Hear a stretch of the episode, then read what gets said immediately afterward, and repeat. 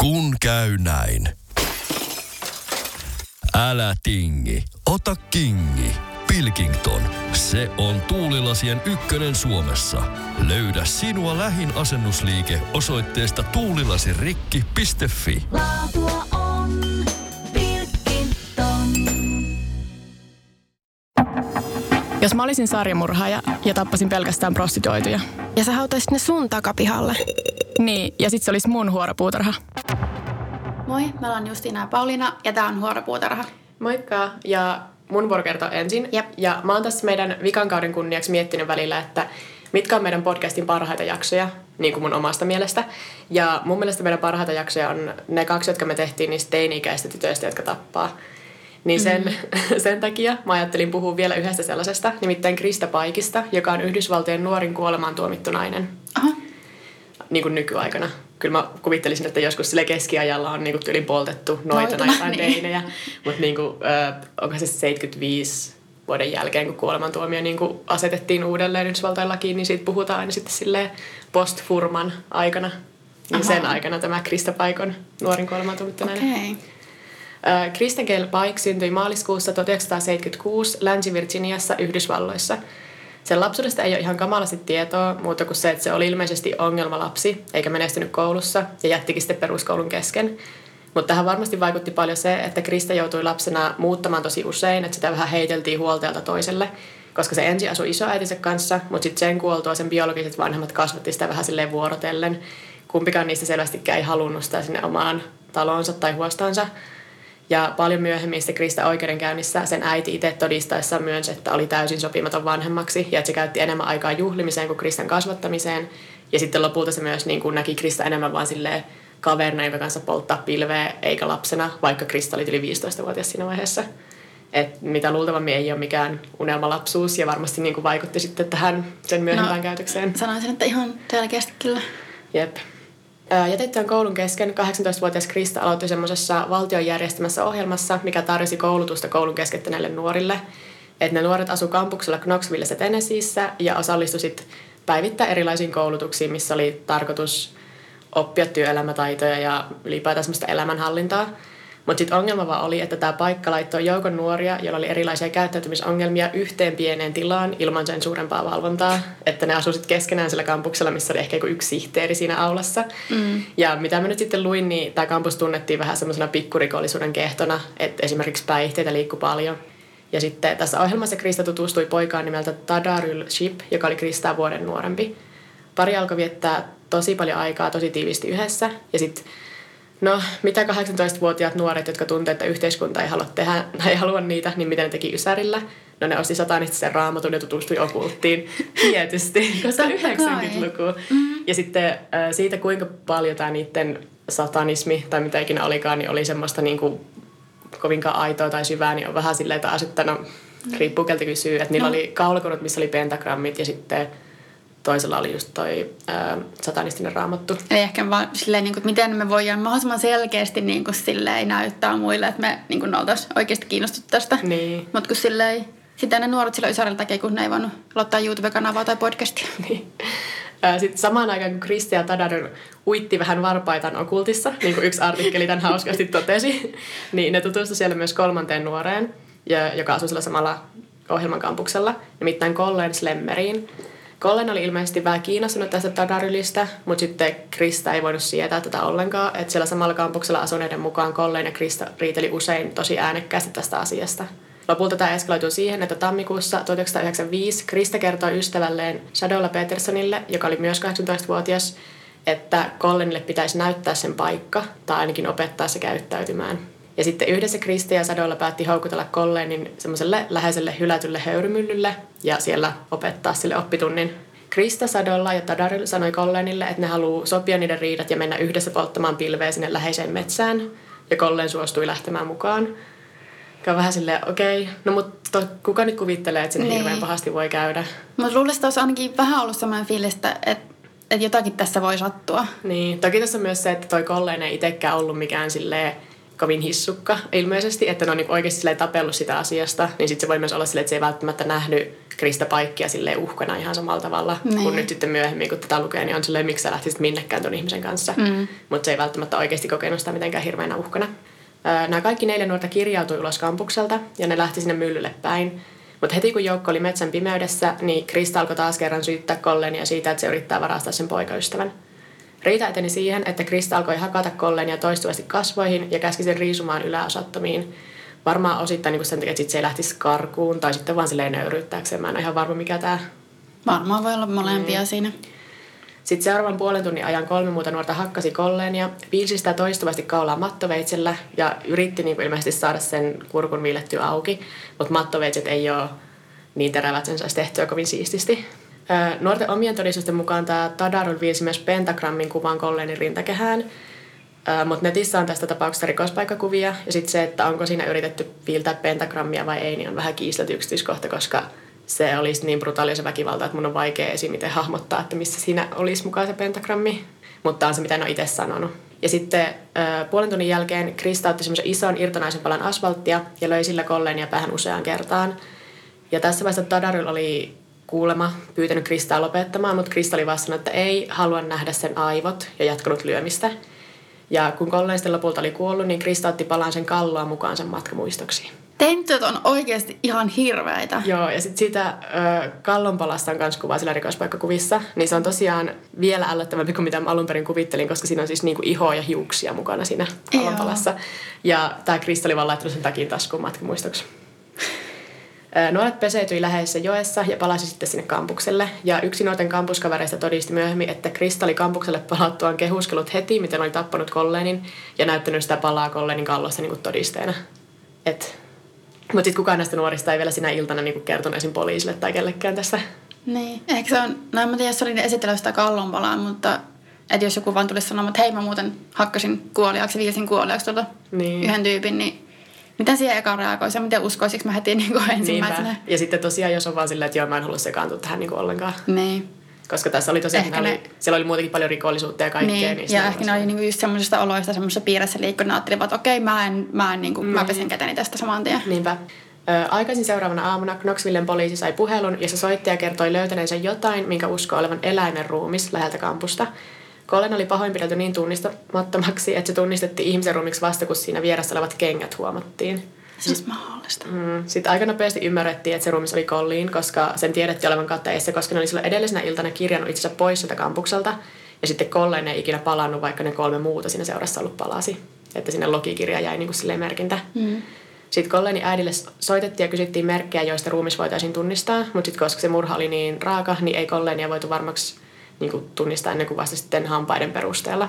Sitten kuolinsytutkija kertoi myöhemmin, että ne oli ruumisunalla katalogioinut vain 300 vakavinta vammaa, koska jokaisen viilon ja murtuman laskemisen olisi mennyt päiväkausia. On ihan kreisiä. Mm. Ja no sitten kun Collen oli tunnistettu, niin ei ollut mitenkään epäselvää, että ketkä murhan takana oli. Varsinkin kun Kristallini äänekkäästi kehuskelut teolla ja sitten sen hallusta löydettiin palaa ihmisen kalloa. Et Krista Tadaril ja Sadolla kaikki pidätettiin vain 36 tuntia teon jälkeen. Ja sitten kuulusteluissa ne kaikki kyllä tunnusti tekonsa. Joo, että ne ei missään vaiheessa olisi yrittänyt kiistää. No ei. Joo. Krista jopa näytti poliisille, että mihin roskiksen oli sen murhan jälkeen dumpannut Kolleni henkkarit ja sitten se kuvaili sen murhan tosi yksityiskohtaisesti. Että se Kristan tunnustus oli vissi joku 43 sivua pitkä. Että se oli puhunut ihan mielellään. Ja sitten se Shadowlla se tyttö, joka oli siellä mukana, mutta ei osallistunut niin paljon siihen murhaan, niin sekin oli sille suostunut sitten heti todistamaan niitä muita vastaan. Ja saikin sitten itse pienemmän tuomion sen takia. Mutta sitten, koska tämä teko oli niin raaka ja Krista niin nuori, niin se kävi läpi usean psykologin haastatteluja ja kaikkia erilaisia testejä. Mutta sitten Kristan kuitenkin todettiin olevan niin kuin täysin tietoinen teostaan ja sen aivoista ei löytynyt mitään epätavallista, että ei ollut mitään että se olisi lyönyt päänsä lapsena tai mitä näitä meillä on näitä perinteisiä. Ne. Ja sitten itse sen älykkyysosamääräkin oli huomattavan korkea, varsinkin kun miettii, että se oli semmoinen, että se oli jättänyt koulun kesken, niin ne oletti, että se olisi aina, ainakin sille älykkyysosamäärältään poikkeava, mutta sitten se olikin sille aika korkea se älykkyysosamäärä. Mutta siis on kuitenkin tosi selvää, että ne kaikki tavallaan halus, että Krista Paik olisi jollain tavalla rikki tai... Niin, että löytyisi joku semmoinen tavallaan, siis tuntuu hassulta sanoa hyväksyttävämpi, mutta niin. tavallaan hyväksyttävämpi syy kuin vaan se, että se oli ihan tietoisesti noin hieroa tavalla tappanut jonkun. Niinpä, siis se on... Noin niin kuin nuorena ja nuori tyttö ja bla bla bla. Niinpä, että se on paljon pelottavampi ajatus, että se oli rikosoikeudellisesti selväjärkinen ja niin kuin ties täysin mitä tekee.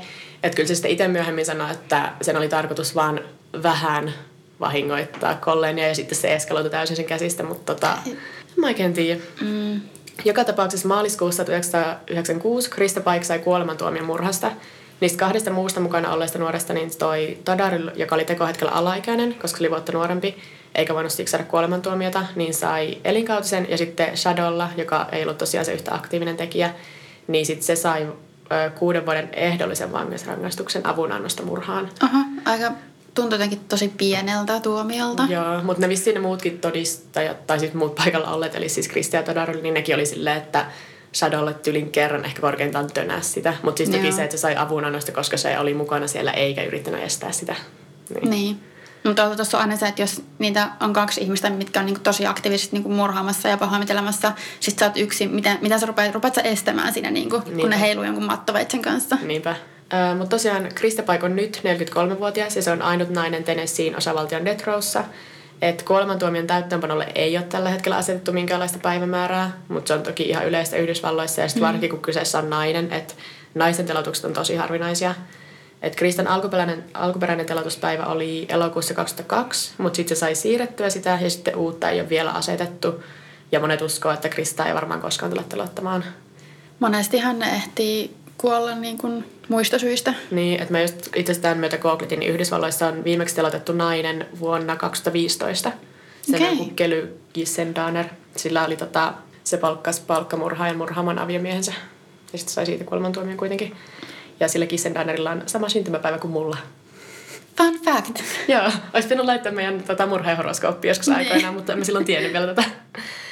Mutta niin sitten tota, tästä Kristan äh, vankilaelämästä. Että muistatko ne Lillelid-murhat meidän siitä jaksosta nimeltä Savuna ilman syvässä etelässä, missä porukka nuoria murhasi Jehovan todistaja perheen Joo. Krista on vankilassa tutustunut yhteen niistä tekijöistä, Natasha Kornettiin, ja yhdessä ne yritti murhata yhden kanssavankgeista vuonna 2001.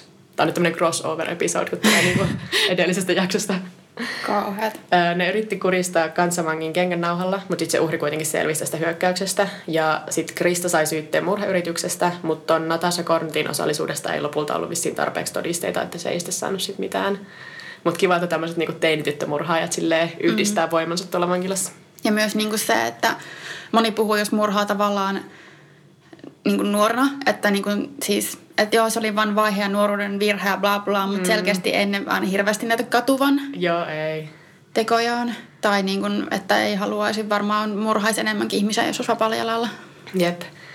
Sitten Kristalla on jonkin verran faneja vankilan no, ulkopuolella, että se vaikuttaisi olevan ihan mielellään niihin yhteydessä. Että sen kirjoittamia kirjeitä on huutokaupattu ihan hyvillä summilla. Että mä tuhlasin ihan liikaa aikaa sellaisella sivustalla kuin Serial Killers Inc., minkä ylläpitäjä on tai oli jonkinlaisessa suhteessa Kristaan ja sitten kauppasi sen kirjoittamia rakkauskirjeitä nettikauppansa kautta. Ja siis siellä myydään kaikkea muutakin murhamemorabiliaa, mutta siis Kristan kirjat on kai myyty jo pois, kun mä en löytänyt niitä enää sieltä. Okei. Okay.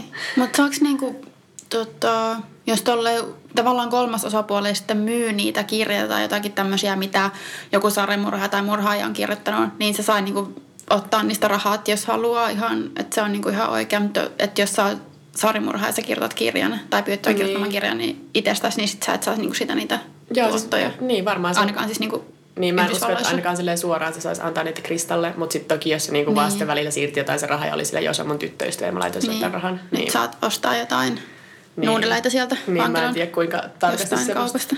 Niin. Sitten tähän keissiin liittyy toki paljon puhetta siitä, että onko ok antaa 18-vuotiaalle kuolemanrangaistus.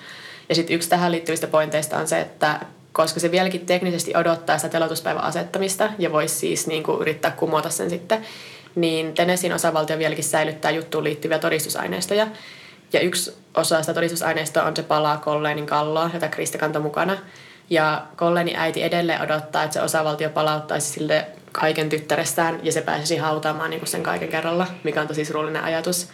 Ja sitten siihen liittyen, että jos Kristalle olisi annettu suoraan vain elinkautinen ilman mitään mahdollista ehdoalaseen, niin sitten ne olisi saatettu vapauttaa niin todistusaineista ja sitten Kolleni äiti olisi saanut äm, kaiken tyttärensä jäämistön takaisin itselleen. Niin. Et se, ja sitten toisaalta myös toiset sitten taas sanoo, että no sama olisi toteutunut, jos vaan oltaisiin laitettu niin se kuolemantuomio täytäntöön nopeammin, koska olisi se sittenkin vapautunut se todistusaineista. Että. Ei ihan mustavalkoisia nämä Niin, ja sitten tai just kummallisessa välitilassa, Niin. missä on silleen, että no, tämä nyt on ehkä sitten ikävin, että se vaan tolleen venyy, eikä ole niinku... Niin, koska, koska nyt- missä vaiheessa toista otettaisiin uudestaan käsittelyyn, niin. jonkunlaisen käsittelyyn, että se tavallaan las, laskettaisiin se tuomio vaan elinkautiseen tai sitten Niin. niin. annettaisiin joku päivämäärä sillä. Ja sitten tosiaan silloin, kun se päivämäärä tulee, niin sittenhän sitä voidaan niinku ihan siihen päivämäärään astikin vielä yrittää sitten kumota. Että Niin, ne asianajajathan niinku työskentelee ihan siihen aamuun asti siihen päivään, kun mm. se sitä laitetaan voimaan. Niin sitten sekin, että jos se laitetaan ainakin kymmenen vuoden päähän, niin sitten se tarkoittaa, että ne on kymmenen vuotistodissaan niistä vieläkin kiinni siellä. Mikä on, tuntuu tosi epäreilulle, jos se oikeasti se kollegani äiti sitä odottaa. Ja on siis niin kuin monta kertaa vissiin sanonut julkisesti, että se haluaisi päästä hautaamaan kaiken tyttärestään. Ja tässä on nyt kuitenkin mennyt silleen, mitä 20, yli 20 vuotta. Niin. Niin, onhan se vähän ikävää. Jep. Koska et sä niinku, ei sitä sen äidin näkökulmasta, niin sillä on ihan sama varmaan, että onko sillä niinku kuolemantuomio vai elinkautinen sillä, Mm. sillä, joka on murhannut sen tyttären. Että se haluaa, niinku, sitä ei oikeasti kiinnosta, että se haluaa vaan Niin, musta tuntuu, että ei tuossa ihan niinku ole. symbolisestikin mur- murhata, haudata kaiken tyttärestään. Jep. Joo, Krista Paik. Se on tosiaan niitä ei hirveän monta ole sillä Tenesissä ylipäätään noita kuolemantuomittuja vankeja, tämä on ainut nainen. En tiedä, mitä se vielä kerkeä tehdä siellä. Tutustua johonkin vielä toiseen Niin. teinimurhaajaan ja yrittää tappaa joku toisen kanssa vangeistaan. niin. Kiva, kun tälleen aikuiseksi kasvaneet teinimurhaajat voi siellä sitten bondailla. Jep. Mutta ei sen enempää Krista Paikista. Sitten, tota, mulla on nyt viimein keissi, mikä ylipäänsäkin herätti niin kuin mun kiinnostuksen true crime-juttuihin.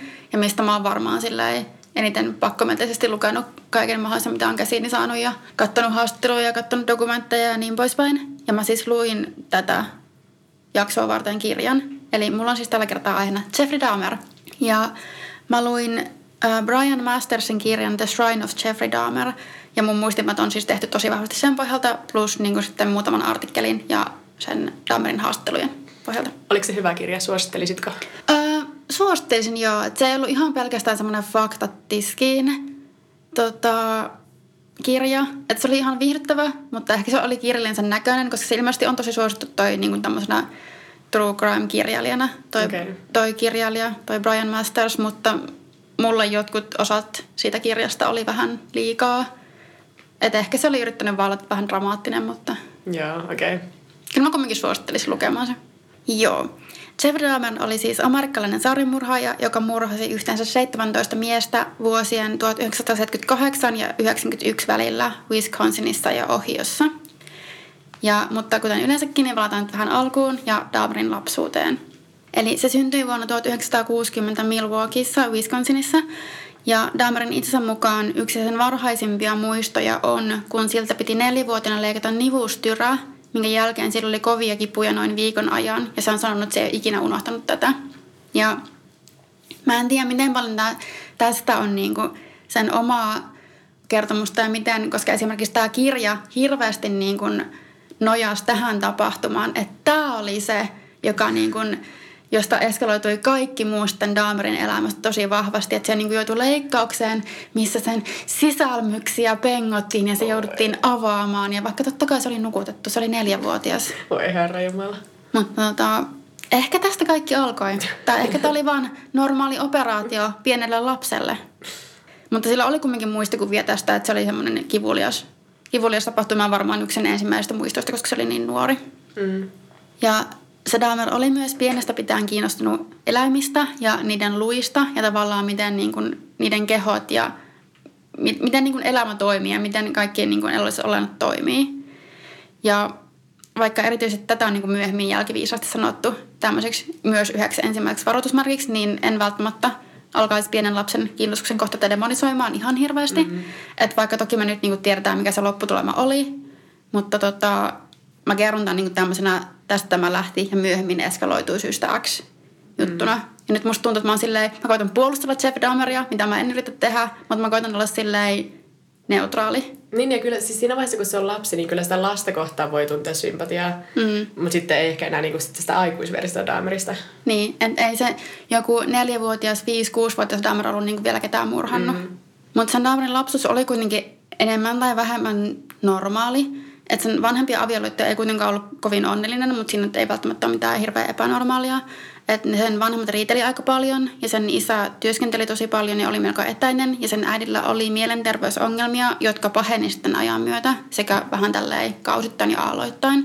Ja Dahmer myös syytti äitinsä ongelmista itseään tosi paljon, koska sillä oli jotenkin tosi selkeää, että sen äiti oli masentunut sen syntymän jälkeen, mikä on aika yleistä, mutta että sen mielestä siitä oli niin kuin lähtenyt sen äidin mielenterveysongelmat liikkeelle sen Dahmerin syntymästä. Ja se on myös sanonut myöhemmin, että se näki, että sen vanhemmat ei pitänyt toisistaan kauhean paljon ja päätti jo silloin nuorempana, että ei koskaan menisi itse naimisiin. Mikä on ihan yleinen päätös kyllä tosi monelta varmaan semmoista, joka seuraa vanhempien huonoa avioliittoa, että on silleen, että no mä en ainakaan mene isona naimisiin. Niin. Musta tuntuu, että tosi monet on tolleen. Dahmerilla oli yksi nuorempi veli, David, joka syntyi Dahmerin ollessa kuusivuotias. Ja tämä Dahmer alkoi sitten olla melko varhaisella iällä kumminkin semmoinen hiljainen ja syrjään vetäytyvä, eikä sillä ole juurikaan ystäviä, koska sen perhe muutti usein. Ja se aloitti niin monta kertaa uudessa koulussa ja oli niin kuin aina se uusi, uusi tyyppi siellä. Ja jos se oli muutenkin hiljainen ja syrjään vetäytyvä, niin sen oli hankala saada kavereita. Mutta se oli myös hiljainen ja syrjään vetäytyvä esimerkiksi sen takia, että se ei viihtynyt kotona, koska sen vanhemmat riiteli ja sillä oli huono ilmapiiri. Sillä oli lapsuudestaan lemmikkikoira, Friski, joka oli sille niin kuin kaikki kaikessa ja sen paras ystävä. Ja monesti niin kuin puhuttiin tästä kirjassakin, että semmoinen niin kuin, mikä sille tuotti iloa. Ja se rakasti sitä vielä enemmän kuin pikkuveliään. Mutta en mä tiedä, ehkä toi lapselta tavallaan normaali sanoa, että rakastaa omaa lemmikkiä enemmän kuin peliä. Kun Noomer oli 10-vuotias, niin se oli kysynyt isältään päivällispöydässä, mitä tapahtuisi, jos niiden syömänsä kanan luut laitettaisiin valkaisuaineeseen. Tämä on tässä silleen, niin kuin foreshadowing. Okay. ja Dahmerin isän Lionelin mielestä tämä oli niin kuin tervettä uteliaisuutta tonikäiseltä pojalta. Ja se näytti sille, että mi- mitä, mitä ne luille käy, kun ne laitetaan valkaisuaineeseen. Ja Dahmer oli niin kuin tosi kiinnostunut tästä, tosi niin kuin semmoinen oikein haltiotunne ja tosi kiinnostuneena, mitä niillä luilla tapahtuu. Ja nyt me tietysti tietää, että se vei tämän uteliaisuuden ihan liian pitkälle. Mutta tota, tässä vaiheessa oli mielessä että onpas kivaa, kun tota, mun poika on kiinnostunut tämmöisistä asioista. Ja kun sen isä oli siis kemisti. Mm. Ja tämä Dahmer oli muuten niin kuin tosi tämmöinen apaattinen ja ei oikein kiinnostunut mistään, niin sen isä oli iloinen, että se oli kiinnostunut edes jostain. Sitten Dahmer alkoi käyttää alkoholia 14-vuotiaana, eikä kuitenkaan semmoisella perinteisellä niin kuin teinit kännää yhdessä tavalla, vaan se joi yksin omissa oloissaan ja paljon ja niin kuin jatkuvasti oli tosi usein koulussa humalassa ja sen kaikki luokkaverot niin tiesi, että se juo koko ajan. Eli aika huolestuttavaa heti alusta lähtien. Ja koulussa se myös keräsi huomiota ainoalla tavalla, jonka oli kokenut toimimaksi. Eli se niin kuin esitti saavansa semmoisia kohtauksia keskellä koulun käytäviä ja tunneilla ja joskus myös muilla julkisilla paikoilla, missä niin kuin päästeli outoja ääniä ja väänteli itseään eri asentoihin ja puhui semmoisella hassulla äänellä. Ja sanoi matkivansa tota, sen äidin palkkaamaa sisustussuunnittelijaa, jolla oli joku tämmöinen niin kuin osittainen kasvohalvaus, eli silloin niin se näytti vähän erikoiselta ja puhui vähän erikoisella tavalla, niin se niin matki ja teki pilaa siitä. Ja jos olette katsonut ton My Friend Dahmer-leffan, ja tämä lukenut sen sarjasomaihin, mihin se leffa perustuu, niin tämä on just sitä aikaa. Joo, mä menisin just sanoa, että se leffa aika paljon nojaa siihen. Joo, se kertoo niinku just tuosta ajasta. Ja mm. samoin löytyy Netflixistä, kansi katsoa se. Sitten myös teini-iässä Dahmer alkoi keräämään eläinten luita ja raatoja tienvarsilta ja säilymään niitä sekä säilyttämään niitä luita, niin kuin, se teki semmoisia pieniä hautausmaita luille, mihin se hautasi niitä eläinten luita, tai sitten niin kuin säilytti muuten nämä eläinten raadot. Ja esimerkiksi säilytti ne erilaisissa kemikaaleissa, että se liha ja kaikki muu niin kuin irtoisi niistä luista, ja sitten voisi säilyttää ne luut. Eli vähän alkaa menee huolestuttavaan suuntaan. Se alkoi tehdä niille eräänlaisia ruumiin avauksia, koska oli tosi kiinnostunut, mitä sieltä sisältä tapahtuu ja miten ne toimii, miten elämä toimii. Ja yksi mun mielestä kiinnostava seikka on se, että Dahmer ei tiettävästi ikinä tappanut itse yhtään eläintä, mikä on tässä perinteisessä sarjamurhaaja kolminaisuudessa yksi, että on niin kuin ollut julma eläimillä lapsuudessaan, niin. mutta Dahmer käytti aina vaan niin kuin kuolleita, valmiiksi kuolleena löytämiään eläimiä, ja sillä oli itsellään oma lemmikki, mikä oli sille tosi tärkeä ja mitä se ei vahingoittaisi ikinä. Sitten siinä 15-16 vuoden paikkeilla se alkoi fantasioimaan miehistä ja niin tajuamaan, että on homoseksuaali. Ja se myös löysi homopornolehtiä, joissa sen huomio kiinnittyi erityisesti miesten torsoihin ja rintakehiin, joista tulikin sille myöhemmin myös yksi näistä pakkomielteistä. Ja se oli myös erityisen kiinnostunut miehestä, joka lenkkeili sen kodin läheisyydessä usein. Ja Dahmer alkoi salkata sitä miestä ja fantasioimaan siitä. Se Dahmerin fantasia oli, että mies olisi täysin liikkumatta ja Dahmer saisi maata sen vieressä ja kosketella sitä ja tehdä sille mitä se haluaisi. Että se olisi niin kuin täysin semmoinen sen Dahmerin hallussa oleva tilanne ja se toinen osapuoli ei liikkuisi mitenkään tai yhtään niin kuin ottaisi osaa tähän tilanteeseen. Sitten eräänä päivänä se jopa odotti miestä pesäpallomailan kanssa valmiina kolauttamaan sen tajuttomaksi, että voisi toteuttaa nämä fantasiansa, mutta just silloin tämä mies ei sattunut lenkkeilemään sen talon ohi, vaikka se ilmeisesti teki se tosi usein ja säännöllisesti. Ja tosillakin sillä kävi tuuri, koska mm. se olisi voinut aika hyvin olla yksi Dahmerin ensimmäistä uhreista. Ei ehkä, ehkä Dahmer ei olisi vielä murhannut sitä, mutta jotain mm. varmaan tehnyt kuitenkin. Mutta joo, Dahmerilla alkoi kuitenkin selkeästi olemaan aika tämmöisiä synkkiä seksuaalisia fantasioita, mutta tähän mennessä ne ilmeisesti ei ollut vieläkään ainakaan yhdistynyt tähän sen kiinnostukseen niin kuin anatomiasta ja sisälmyksistä ja sisäelimistä ja eläinten auki leikkaamisesta ja muista tämmöisestä. Sitten kun se oli 17-18-vuotias, sen vanhemmat viimein erosi. Sen isä muutti motelliin ja se jäi hetkessä aikaa kotiin äidinsä ja pikkuveljensä kanssa – mutta sitten tämä Dahmerin äiti Joyce päätti häipyä maisemista sukulaisten luokse tämän Dahmerin veljen Davidin kanssa. Jätti siis Dahmerin yksin sinne taloon. Se oli pyytänyt sitä Dahmeria mukaan, mutta tässä vaiheessa Jeffrey oli jo niin, kuin niin semmoinen apaattinen ja se oli kumminkin melkein 18-vuotias jo. Että se oli vaan ollut, että en mä, en mä lähde ajan tänne. Ja se, sen äiti, siellä tietysti oli ollut niitä mielenterveysongelmia ja se halusi vaan pois. Mm. Niin oli ehkä ajatellut, että okei, kyllä Jeff pärjää, me voidaan lähteä. Joo, eli se jäi sitten sinne yksin, yksin sinne niiden taloon, mikä ei varmastikaan tässä vaiheessa ollut mitenkään hyvä, hyvä vaihe sille, koska sillä muutenkin alkoi olla aika, aika synkkään suuntaan menemään Daameran ajatukset. Ja nyt se oli vielä niin kuin enemmän eristyksessä kuin koskaan aiemmin. Tänä aikana, kun se oli yksin siellä talossa, se myös murhasi ensimmäisen uhrinsa. Dahmer oli ajelemassa ympärinsä, kun huomasi tien vieressä liftarin. Ja hetken epäröinnin jälkeen se oli ottanut sen nuoren miehen kyytinsä, koska se oli paidaton, komea nuori mies, ja mies oli ollut 19-vuotias Steven Hicks. Tamar kutsui Stevenin kotiinsa juomaan ja polttamaan pilveä, ja Steven suostui, koska oli vaan silleen, okei, okay, bileet, käy mulle. Ja se oli myös yrittänyt lähellä Stevenia, mutta Steven oli sanonut, että se on tyttöystävä, eikä ole niin kuin ollut, ollut kiinnostunut. Ja muutaman tunnin hengailun jälkeen Steven sanoi, että sen, sen olisi nyt parempi jatkaa matkaa. Ja Dahmer meni niin kuin paniikki, että okei, mun on pakko toimia nyt, tai muuten mulla taas läht, niin kuin menee tämä tilanne pois mun käsistä. Se haki levytangon kellarista ja iski sillä Stevenin tajuuttomaksi, jonka jälkeen sitten kuristi sen kuoliaaksi. Dahmer riisui Stevenin ja makoili sen ruumiin vieressä ja kosketteli sitä ja masturboi sille. Ja se oli samaan aikaan tosi innoissaan ja tosi paniikissa. Koska se oli viime toteuttamaan niitä fantasioitaan, mutta myös se oli just tappanut jonkun. Se on niin. keskellä niin. niiden jotain olohuonetta. Lopulta siis traahasi Stevenin ruumiin piiloon talon alla olevaan pieneen tilaan – ja seuraavana päivänä paloitteli Stevenin ruumiin, mutta suoritti sille myös semmoisen karkean ruumiin avauksen nähdäkseen, mitä sisältä löytyi. Sitten se laittoi sen palotellun ruumiin jätesäkkeihin ja lähti yöllä viemään niitä pois. Tarkoituksenaan dummata ne vaan niin alas kielekkäältä rotkoon.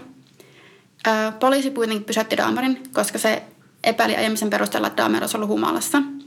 Se kumminkin läpäisi niin kaikki tämmöiset testit ja sitten poliisi huomasi sillä auton takapenkillä jätesäkkejä, jossa lähti paha haju hyvin, hyvin lähellä oli kiinni jääminen tässä, tässä vai, jo tässä vaiheessa. Ja se kysyi, että okei, mitä nämä jätessäkin on. Dahmer sanoi, että ne oli vaan niinku roskia niiden kotoa. Se oli nyt viemässä niitä kaatopaikalle. Ja siksi keskellä yötä, että sen vanhemmat on, niillä on menossa vaikea avioero. Ja kun mä en saa oikein nukuttua, kun mulla on niin vaikeaa kotona. Ah. Että mä lähdin niinku yöllä silleen ajelemaan ja vähän mietiskelemään omi, omiin, omiin oloihini.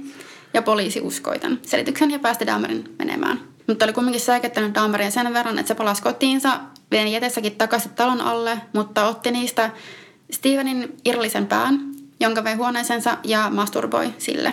Että sen jälkeen ei ollut enää paluuta, vaikka Dahmer teki toisen murhansa vasta vuosien jälkeen tästä. Sitten viikkoja ensimmäisen murhan jälkeen Dahmerin isä Lionel ja sen Lionelin uusi tyttöystävä Shari löysi Dahmerin sieltä kotoaan sekavana ja jatkuvasti humalassa – ne koitti vähän saada sen Dahmerin elämää sitten takaisin raiteilleen. Dahmer koitti käydä yliopistoa, mutta se lopetti vain yhden luukauden jälkeen. Sen kämpikset oli niinku sitä mieltä, että se on ihan sekaisin, kun se koko ajan oli niinku tosi outo ja se joi koko ajan ja se on niinku käytetty tosi oudosti. Ja ainakin kerran niin kun sai semmoisen kauhean itkukohtauksen, kun se mietti sitä Steven Hicksia. Mutta kun se oli sitten lopettanut sen yliopiston, niin amerikkalaisen tapaan, mitä on jäljellä, värväytyä armeijaan. Totta kai. Peruskoulutuksen aikana siellä armeijassa alkoholi oli kielletty ja kuri tosi tiukkaa. Ja Dahmerin elämä palasi vähän paremmille urille sen aikana, mutta heti kun sai taas juoda alkoholia, niin se juominen riistäytyi jälleen käsistä. Ja koska koko sitä sen ähm, niin joukkuetta rangaistiin siitä, että Dahmer joi ja joi liikaa ja käyttäytyi huonosti, niin sitä ei juurikaan pidetty. Ja muut oli tosi vihamielisiä ja väkivaltaisia Dahmeria kohtaan. Se sai myös lääkintämiehen koulutuksen, mitä hyödynsi kylläkin sitten myöhemmin ihan väärin tarkoituksiin. Ja koulutuksen jälkeen se sijoitettiin vähäksi aikaa Baumholderiin Länsi-Saksaan, jossa se vietti melkein kaksi vuotta. Sielläkin oli jatkuva alkoholin käyttöä ja muita ongelmia, kunnes se sitten vapautettiin palveluksesta tarkoittua aikaisemmin. Eli edes tämä armeija ei ollut niin kuin tavallaan tehnyt siitä miestä ja tämmöistä perusamerikkalaista, että no niin, täällä, täällä minun, tänne voin lapseni sysätä ja sieltä kyllä hyvä tulee. Kun se Dahmerit palasi takaisin lapsuuden kotiinsa, missä sen isä ja äitipuoli nyt asui, niin se yhtenä päivänä kaivoi esiin Steven Hicksin jäänteet, jotka oli yhdessä tontilla. Ja jäljellä oli vain kasaluita, ja se tuhosi ne paransa mukaan ja sirotteli sitten niin kuin ympärinsä metsään, että niitä ei löydettäisi. Sitten tässä vaiheessa nämä Lionel Shari alkaa olla vähän sillä, että okei, okay, Jeffrey Dahmer on nyt 21-vuotias. Se ei ole oikein tehnyt mitään. Se, siitä ei oikein, se vaan istuu kotona ja juo. Se on 21-vuotias. Mitä sille voi tehdä? Lähdetään se asumaan isoinsa luokse West Alliceen, Wisconsiniin. Ja sitten seuraavien vuosien aikana Dahmer vietti verrattain normaalia elämää. Sillä oli silti ongelmia alkoholin käytön kanssa ja se pidätettiin näihin muihin rikoksiin välttämättä aika pienistä jutuista, muun muassa rähinöinnistä ja kerran itsestä paljastamisesta, vaikka kyseessä oli ilmeisesti enemmän vaan tämmöinen julkisella paikalla virtsaaminen, ainakin Dahmerin omien sanojen mukaan. Ja sitten tämän jälkeen Dahmer alkoi käymään isoitensa kanssa enemmän kirkossa ja lukea raamattua ja omien sanojensa mukaan saada elämänsä raiteilleen ja päästä eroon synkistä ajatuksista. Se häpeäsi tosi paljon homoseksuaalisuuttaan ja masturbointiaan ja on myöhemmin myös sanonut haastattelussa, että se ei ikinä hyväksynyt homouttaan ja niin kuin ajattelee, että se tekee sen elämästä vaan paljon vaikeampaa. Ja näiden vuosien aikana Dahmer työskenteli muun muassa verikokeiden ottajana ja kerran uteliaisuuttaan myös yritti juoda yhden putkellisen verta. Uteliaisuuttaan ihan niin, vaan. Mutta ei pitänyt sen mausta ja sen pois. Okay. Sitten vuonna 1985 Dahmer alkoi työskennellä suklaatehtaassa Milwaukeeissa ja sen elämä oli tosi yksitoikkoista, että se ainakin se oli pysynyt kaidalla tiellä ja saanut pidettyä fantasiansa ja se kurissa. Se ei ollut murhannut ketään. Mutta samana vuonna kumminkin sattui jotakin, mikä todennäköisesti toimi sysäyksenä taas näihin pakkomielteiden valalle pääsyyn ja siihen, että ne murhat alkoi uudestaan. Damar oli yhtenä päivänä kirjastossa lukemassa omissa oloissaan, kun joku tuntematon mies pudotti sen syliin lapun, jossa ja jatkoi vain matkaansa. Ja siinä lopussa luki suunnilleen, että tule toisen kerroksen vessoihin, otan sinulta suihin. Tämmöistä tosi normaalia. Dahmer niin hämmentyi tosi suuresti sitä lapusta, mutta se ei tarttunut tähän miehen tarjoukseen, vaan lähti vain pois paikalta. Mutta se kumminkin sai totta kai Dahmerin uudestaan niin miettimään näitä asioita ja omaa homoseksuaalisuuttaan ja Steven Hicksia ja kaikkia näitä fantasioitaan. Ja se alkoi taas masturboimaan enemmän ja fantasioimaan näistä samoista asioista kuin aiemminkin. Se alkoi käymään kirjakaupoista, jossa myytiin homopornoa. Se harjoitti itsensä paljastamista joitakin kertoja. Tarkoituksena on ilmeisesti niin kuin tavallaan turvalliselta etäisyydeltä harrastaa edes jonkinlaista seksuaalista kanssakäymistä. Näin se on joo, järkeilty. Joo, joo. Mm. Ja se ainakin osittain käy yhteen niiden fantasioiden kanssa, että Dahmer halusi sellaisen partnerin, joka olisi vain paikallaan ja liikkumatta ja siis eloton. Mm. Ja se halusi itse olla se ainoa aktiivinen osapuoli ja täydessä kontrollissa. Se varasti kerran jopa mallinnuken kaupasta ja yritti toteuttaa näitä fantasioitaan sen kanssa, teeskennellen, että se olisi oikea ihminen. Mutta tietenkään se nyt ei vastannut ihan, ihan, ihan oikeaa ihmistä. Se alkoi käydä homobaareissa ja homosaunoissa. Ja oikeasti mä koitin löytää suomalaista niin sanalle bathhouse ja mä löysin homosaunan. Okei. Okay. Jossa se otti osaa ilmeisesti niin ensimmäistä kertaa seksuaalisiin aktiviteetteihin. Mutta nämä ei ikinä oikein tyydyttänyt sitä, koska se olisi halunnut tosiaan, että toinen osapuoli on vaan paikallaan. Ja se näki kaikki partnerinsa ja kaikki niin kuin miehet yleensäkin pelkinä objekteina, jotka voisi tuottaa sille tyydystä iloa. Ja nämä tapahtumat eskaloitui, kun se alkoi huumata miehiä unilääkkeillä, että voisi käyttää niitä hyväkseen, kun minne miehet on tiedottomassa tilassa. Se Dahmer teki seuraavan murhansa yhdeksän vuotta ensimmäisen murhan jälkeen. Marraskuussa 87 25-vuotias Steven Tuomi, joka oli siis suomalaissukuinen, tapasi Dahmerin baarissa ja Dahmer kutsui sen hotellihuoneeseen jatkoille. Ja omien sanojensa mukaan Dahmer ei muista näistä toisen murhan tapahtumista mitään. Että se muisti, kun ne meni sinne jatkoille, jotakin niin kuin tyylin joi sängyllä ja tyyliin pussai sängyllä tai jotakin tämmöistä. Mutta että seuraavana aamuna se heräsi ja löysi sitten Stevenin kuolleena vierestään sängyltä. Ja Stevenin suusta valuu verta ja Dahmer päätteli, että sen oli täytynyt hakata Steven kuoliaksi, koska sekä Stevenillä että Dahmerilla oli mustelmia pitkin kehoa. Sitten Dahmer kävi ostamassa suurimman matka-arkun, minkä vaan löysi, ja sulloi Stevenin ruumiin sinne. Viereen sen sitten isoäitinsä luokse, jätti arkun kellariin. Se palotteli Stevenin ruumiin ja hävitti roskia mukana, kaiken muun paitsi ruumiin pään, jos, jonka se keitti, keitti vahvassa pesuaineessa ja valkosuaineessa, että taas kaikki muut lähtisi siitä kallon pinnalta irti ja se voisi pitää sen kallon. Jo sitten omien sanojensa mukaan, mä sanon koko ajan omien sanojensa mukaan, mutta siis mä oon ottanut niin näistä haasteluista mm. tosi paljon. Äh, Steven Tuomen kuoleman jälkeen Dahmer tiesi, ettei pystyisi enää lopettamaan, koska se pakkomiele oli kasvanut liian suureksi. Dahmerin seuraava uhri oli James Dockstator, jonka Dahmer sai mukaansa bussipysäkiltä, kun tarjosi tälle Jamesille 50 dollaria tammikuussa 1928. Ne vietti yön yhdessä Dahmerin luona, ja siis Dahmer asui edelleen isoäitinsä luona, ja se nukkui siellä toisessa huoneessa. Ja aamuyöllä, kun ne miehet oli jostain syystä talon kellarissa, James sanoi, että sen pitäisi varmaan lähteä pian, ja sitten Dahmer tarjosi, tarjosi sille vielä yhden drinkin, johon oli murskannut unilääkkeitä. Ja kun James oli tajuttamana, niin Dahmer taas kuristi sen.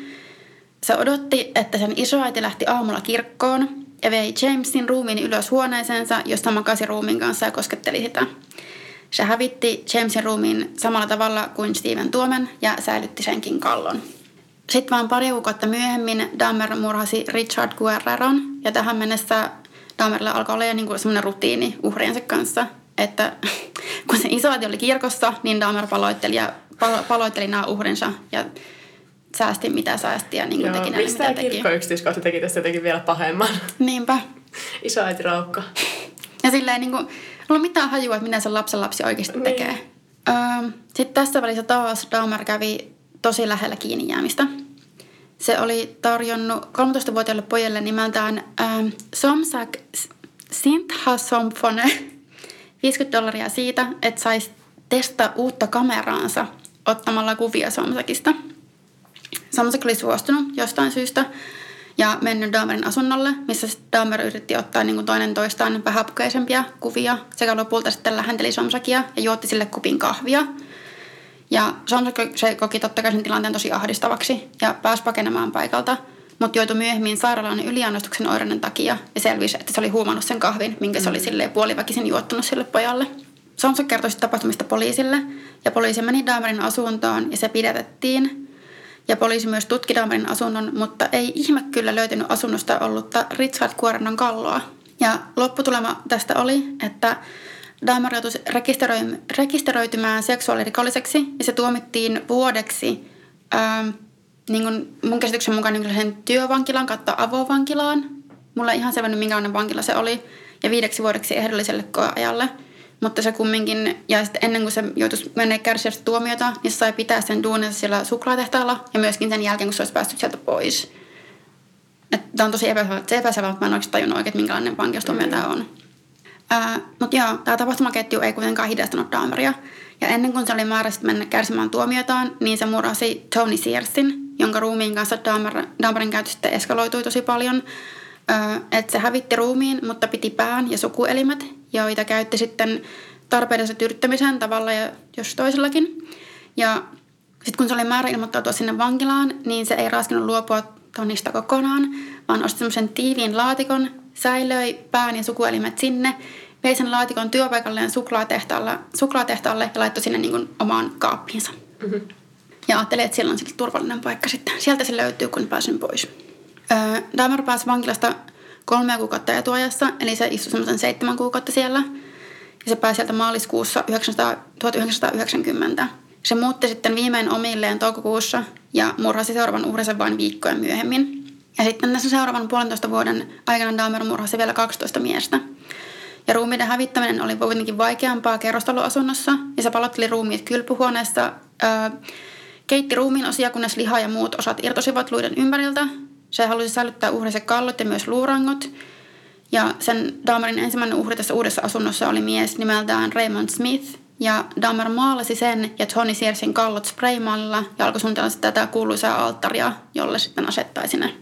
Joo, ja murhat jatkuu. Se säilytti uhreistaan eri osia, kalloja, luurankoja, sukuelimiä, käsiä, jalkoja, sisäelimiä, päitä, kaikkea mahdollista. Se valokuvasi uhrejaan eri vaiheissa, siis myös paloittelun eri vaiheissa, murhaamisen eri vaiheissa. Se oli ostanut pakastimen uhriensa jäänteiden säilytystä varten ja se oli hankkinut myös suuren tynnyrin, missä säilytti lopulta kolmen uhrinsa torsoja. Joo, ja se säilytti näitä uhrejaan eri muodoissa vaihtelevia aikoja ja masturboi niille. Ja se yritti esimerkiksi liimata kahden uhrinsa luurankoja takaisin kokoon saadakseen ne niin esille tälle alttarille, mutta se ei oikein onnistunut. Ja se myös niin kuin söi osan uhreistaan, niin kuin tiedetään. Mm. Ja Dahmer on sanonut, että tappaminen oli vaan niin kuin pakollinen paha siinä, että se yritti saada täydellisen kontrollin toisesta ihmisestä ja se halusi omistaa uhrinsa pysyvästi ja niin kuin tehdä niillä mitä halusi ja että uhrit olisi niin kuin osa sitä, minkä takia se varmaan myös söi osan niistä. Ja koska murhaaminen ja ruumiin osien säilyttäminen muistona antoi tähän vain osittaisen mahdollisuuden, niin Dahmer yritti, yritti sitten uutta lähestymistapaa. Että se yritti tehdä uhreistaan tahdottomia zombeja, eläviä kuolleita, joita voisi sitten kontrolloida tahtonsa mukaan. Ja huumattuaan uhrinsa se porosi niiden kalloon reijän ja ruiskutti niiden aivoihin vetykloridia, vetykloridia ja kuumaa vettä. Ja yksi näistä uhreista oli vain 14-vuotias Konerak Sinthan Samfone, eli siis tämän Samsekin veli. Ai jaa, mä en tiennytkään tätä. Joo, ja tämä on myös se kuuluisa Dahmerin uhri, joka melkein mm. onnistui pakenemaan. Se oli siis vain 14-vuotias. Öö, mutta sitten taas aika monen epäonnisen sattuman summan kautta päätyi takaisin Dahmerin asuntoon ja sitten tuli murhatuksi. Dahmer oli jättänyt Konerakin asunnolle nukkumaan, ilmeisesti kumminkin huumattuna, kun ne oli itse mennyt baariin. Ja se oli siis tähän mennessä jo porannut sen kalloon reijän ja ruiskuttanut sinne vetykloridia ja kuumaa vettä. Tai ainakin jompaa kumpaa näistä. Ja tänä aikana tämä Konerak oli sitten niin kuin havahtunut, herännyt ja painut asunnosta alastomana ja vertavuotavana. Ja se totta kai se oli niin kuin tosi tämmöinen sekaava, ja koska sen, aivo, sen kallossa aivoissa on reikä, sinne on jotakin laitettu.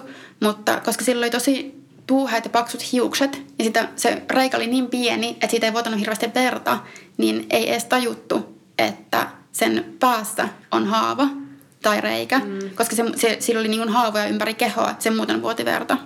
Koska sitten tota, Dahmerin naapurit löysi tämän sekavasti käytettyneen konarakin ja myös tota, Dahmer saapui paikalle, kun naapurit yritti puhua konarakille. Ja Dahmer koitti saada tämän pojan takaisin asuntoonsa, mutta koska se vaikutti tosi pelokkaalta ja sekavalta, niin yksi naapureista soitti sitten poliisille.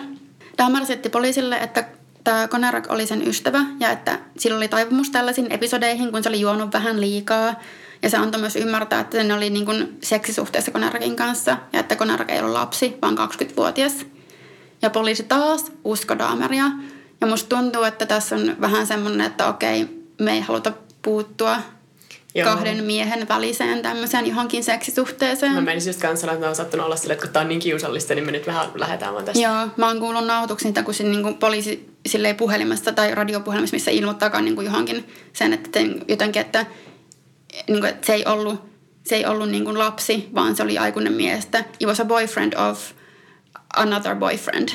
Jotenkin tosi silleen kiusallisesti niin kuin ilma, ilmastoon. Niin musta tuntuu, että poliisi halusi vaan silleen olla, että okei, me ei puututa tähän. Mm. Mä en halua niin kuin, puuttua tämmöiseen. Ja sitten se, ne päästiin Dahmerin viemään konerakin takaisin asunnolle, missä Dahmer sitten murhasi sen saman tien. Öö, Dahmer jäi viimein kiinni, kun sen seuraavaksi uhrikseen tarkoitettu mies nimeltä Tracy Edwards pääsi pakenemaan.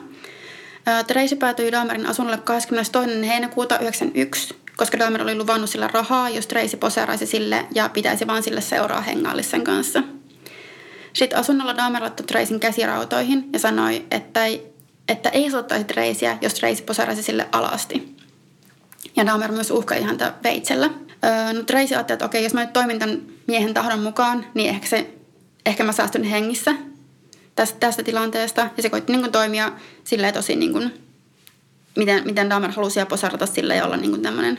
Ää, ja sitten kun Dahmer halusi laskea päänsä Tracyn rintakehälle ja kuunnella sen sydäntä, niin Tracy ajatteli, että okei, nyt, nyt riitti. Tämä menee liian oudoksi. Ja lyhyen nujakan jälkeen se sitten pääsi pakenemaan asunnosta. Ja myöskin sen takia, että ilmeisesti se on, tämä Tracy myöhemmin kertoi poliisille, että Dahmer oli ollut aika sekava.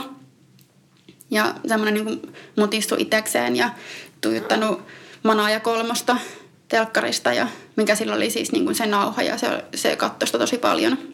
Ja että tässä vaiheessa niin kuin Dahmerin, sille ei enää ollut niin väliä, että miten hyvin se suunnittelee nämä murhat tai mitä se tekee tai jääkö se kiinni tai mm. mitä, ikinä, mitä vaan niin kuin tapahtuukaan. Sitten kun Trace oli päässyt ulos siitä asunnosta ja siitä talosta, niin se huomasi lähistöllä poliiseja ja kertoi niille tapahtuneesta ja pyysi niitä avaamaan ne käsiraudat, mutta niillä poliiseilla ei ollut sopivia avaimia, joten sitten tämä Tracy ohjasi ne Dahmerin asuntoon. Sitten asunnolla poliisi jututti Dahmeria, joka vaikutti taas niin kuin tosi sekavalta. Ja tutkiessaan asuntoa ne löysi sen veitsen makuuhuoneesta, millä Dahmer oli uhannut Tracyä. Ja ne löysi myös valokuvia, jotka oli otettu paloitellusta ruumiista. Ja tajusi, että nämä on muuten aitoja valokuvia. Sitten ne pidätti Dahmerin ja siinä vaiheessa Dahmer vähän koitti vastustella, mutta se kumminkin kahta poliisia vastaan ei hirveästi saanut laitettua vastaan. Ja pidätyshetkellä Dahmer olisi todennut vaan, että mun pitäisi olla kuollut tekojeni takia. Siitä Dahmerista viettiin kuuluseltavaksi ja se tunnusti kaiken, ihan jokaista yksityiskohtaa myöten. Se vaikutti olevan tosi helpottunut, kun se sai viimein tunnustettua tekonsa, vaikka kertokin näistä teoista niin kuin tosi rauhallisesti, tosi asiallisesti. Et jos joku on katsonut jotakin, siis niin kuin Jeff Dahmerin haastattelua, niin se puhuu se, puhuu, se on niin pelkkä, vaikka se puhuu niin normaalisti. Mm. Se puhuu kaikista noista teoista, mitä se teki niin silleen rauhallisesti, tosi niin kuin hyvin artikloiden ihan silleen, ihan kun se puhuisi jostain säästä. Että se siinä ehkä onkin kaikkein jotenkin pelottavinta. Niin, mä oon kyllä yllättynyt, että se ei häpeä niitä tekoja sen, tai kun se kuitenkin vaikutti siltä, että se aiemmin oli niin häpeäs kaikkea itsessään. Mm. Mutta ehkä se sitten sillä joku särky sitten viimeinkin, että se ei enää niin kuin edes tunne häpeää enää niistä, mitä se ennen häpesi. Niin, mä jotenkin koen, että se oli ehkä tai mä saan semmoisen kuvan, että se on silleen, että no en mä maha tälle mitään, en mä niinku voi tälle mitään, niin mitä mä niinku tätä niin, häpeämään. Niin, Mutta sitten tuolta taas esimerkiksi sitä homoseksuaalisuutta on se niin kuin, en mä tiedä häpeäskö se, mutta ei ainakaan pystynyt hyväksymään itteensä. Mm. Joo, siellä kuulusteluissa ne etsivät ei ensin edes uskonut Daamaria, vaan tota, koska ne kuulustelut tapahtui samaan aikaan, kun Daamarin asuntoa vasta tutkittiin ennen kuin tämä kaikki oli selvinnyt. Ja ne luulivat, että okei, okay, tämä on vain joku sekopää. Ja sitten tota, Dahmer auttoi poliisia tunnistamaan nämä uhrit katsomalla läpi kadonneeksi ilmoitettujen henkilöiden kuvia. Sanoi, että okei, okay, joo, tämän mä murhasin ja tämän mä murhasin. Ja se oli itse Dahmer sanonut, että se oli vähintä, mitä voisi tehdä uhrien läheisille. Mm.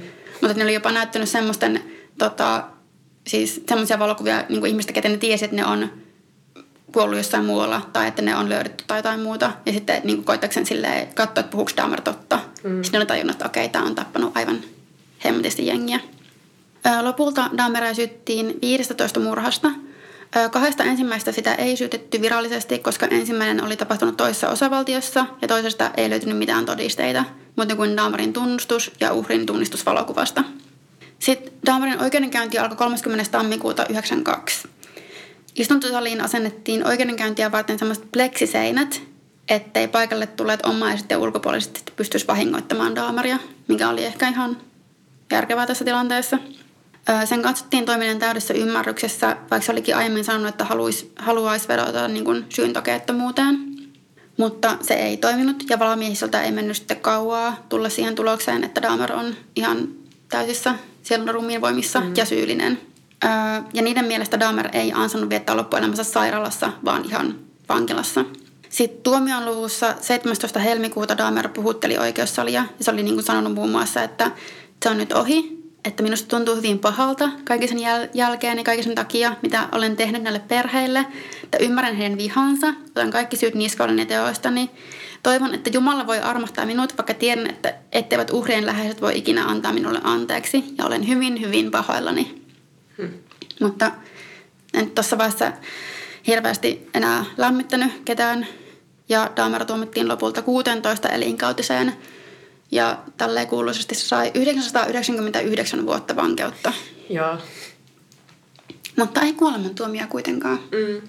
Sitten tota, vankilassa Dahmer vietti ensimmäisen vuoden eristysselissä ihan oman turvallisuutensa vuoksi. Ja sen jälkeen sen itse omalla suostumuksella se siirrettiin niin kuin normaalille vankilaosastolle. Ja se osallistui sitten vankilan töihin siivoamalla – ja vankilassa ollessaan se ehti antaa muutaman televisioidun haastattelun, joissa hyvin siis asiallisesti, rauhallisesti, selkeästi puhui teoistaan. Ja yhden haastattelun se antoi yhdessä isänsä kanssa. Tässä oli sitä, oliko se nyt Stone Phillipsin kanssa haastattelu. No ne löytyy YouTubesta kyllä. Sitten 24. marraskuuta 1994 toinen vanki nimeltään Christopher Scarver hyökkäsi Dahmerin kimppuun ja pahoinpiteli sen tosi pahasti metalliputkella. Ja kun Dahmer löydettiin, se oli vielä elossa, mutta kuoli sitten ihan tuntien sisällä saamiinsa vammoihin. Ja se siitä. Mm.